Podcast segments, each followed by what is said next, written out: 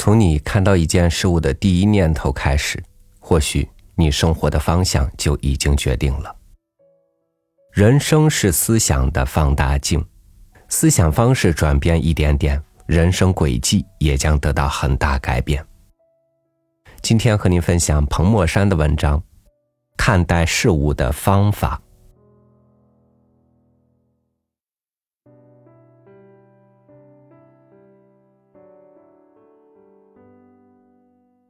今天参加公司一个庆典活动，从前期的筹备到现场的呈现，以及过程中的各个环节，都离不开台前幕后人员们的付出。也更加体会到了，其实每一件事，无论大小，都是众多因素的合力，而我们只是其中一个分子。每个人其实就是广阔世界的一个分子。这句话出自一本叫做《你想活出怎样的人生》的书。这本书通过一个外号叫“哥白尼”的少年成长过程中经历的困惑，探讨了生而为人真正重要的东西，影响了一代又一代读者，包括动画大师宫崎骏。据说这本书，宫崎骏从十岁读到七十岁。而且前两年还宣布要把它拍成电影。话说回来，在这本书里，作者通过小哥白尼的感悟，提出每个人都是广阔世界的一个分子，大家聚集在一起，创造出这个世界，随着世界的波浪移动，活着。这个观点把我们一下子从自我的中心放到了更广阔的世界。而最让我受启发的是，接下来从介绍哥白尼的日心说到讲述看待事物的方法。哥白尼提出日心说的故事，我们都在课本上读过。在他提出这一学说之前，人们都相信自己所见，认为太阳和星星是围绕着地球转动的。原因之一是，基督教的教义使人们相信地球是宇宙的中心。但是这背后更深一层的原因，是因为人无论什么时候都习惯以自己为中心进行观察与思考，于是便出现很多你以为的你以为。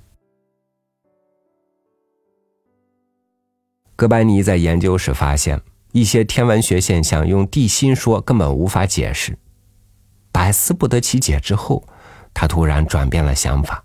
尝试从地球围绕太阳转动这一角度思考，结果，此前许多无法解释的现象终于豁然开朗。后来，伽利略和开普勒等学者继续研究，证明了日心说的正确性。如今，日心说是理所当然的常识，成为小学课本里的内容。但是，当日心说刚被提出时，世间曾一片哗然，支持这一假说的学者甚至被打入监牢，受到严酷迫害，相关的书籍资料都被焚烧。普通人为了避免惹祸上身，自然不相信这一假说，而且很多人一想到平常人们安心居住的大地竟然在宇宙中转动，也会觉得匪夷所思，不愿相信。于是。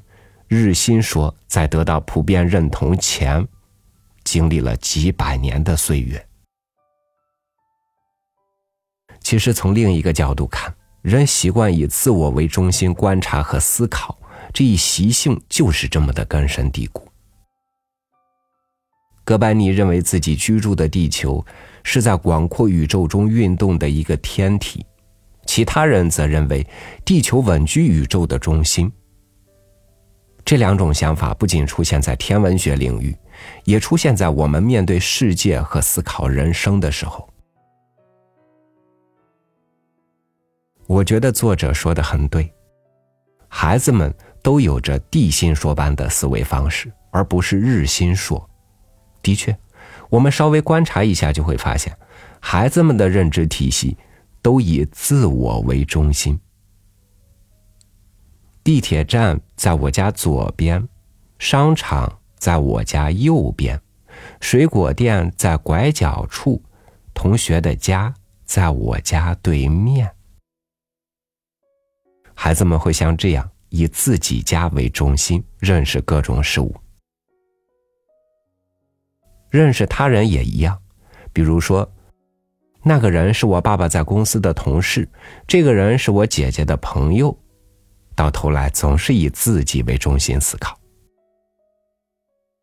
长大以后，人们才会或多或少产生类似日心说的思维方式，以广阔的世界为前提，再了解世界上多种多样的人与事。比如说，说到某个地方，只要说出哪个省哪个市，就知道它的位置，不一定要知道和自己家的关系。说到某个人，只要说是某个公司的老板或某学校的校长。大家就能互相了解说的是谁。但值得注意的是，即使长大后会采取这样的思维方式，也只不过是表面现象。人习惯以自己为中心思考、判断事物，这种想法根深蒂固，即使长大后也很难改变。尤其是在关乎自身利益的时候，很难做出客观正确的判断。绝大多数人都会陷入自私自利的考量，所以无法看清真相，只看得到对自己有利的部分。这时候就又回到了纯粹的地心说思维。在这种情况下，很少有人能够坚持哥白尼式的思维方式，于是这种思维方式也就更加难能可贵。如果人们深信地球是宇宙的中心，就无法了解宇宙的全貌。同样，一旦仅以自己为中心判断事物，就会无法了解世界的真相。其实，大到认识世界真理，小到日常的沟通交流与合作，地心说思维将会阻碍我们更好的生活，更好的活出自己想要的人生。我们在现实生活中碰壁、恼怒、困惑。有时候其实是因为以自己为中心去思考问题，但其实从日心说思维角度看，一方面没有多少人关注你，另一方面借用一句流行语：“你以为你以为的就是你以为的吗？”那不一定，生命的成长成熟，也许就是地心说转向日心说的过程。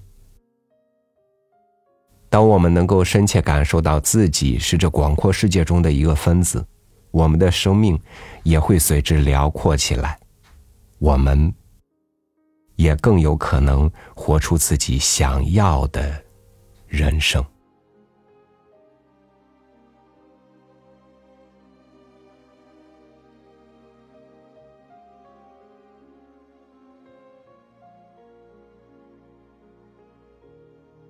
人们是在一个个肯定与否定、接受与拒绝中长大的。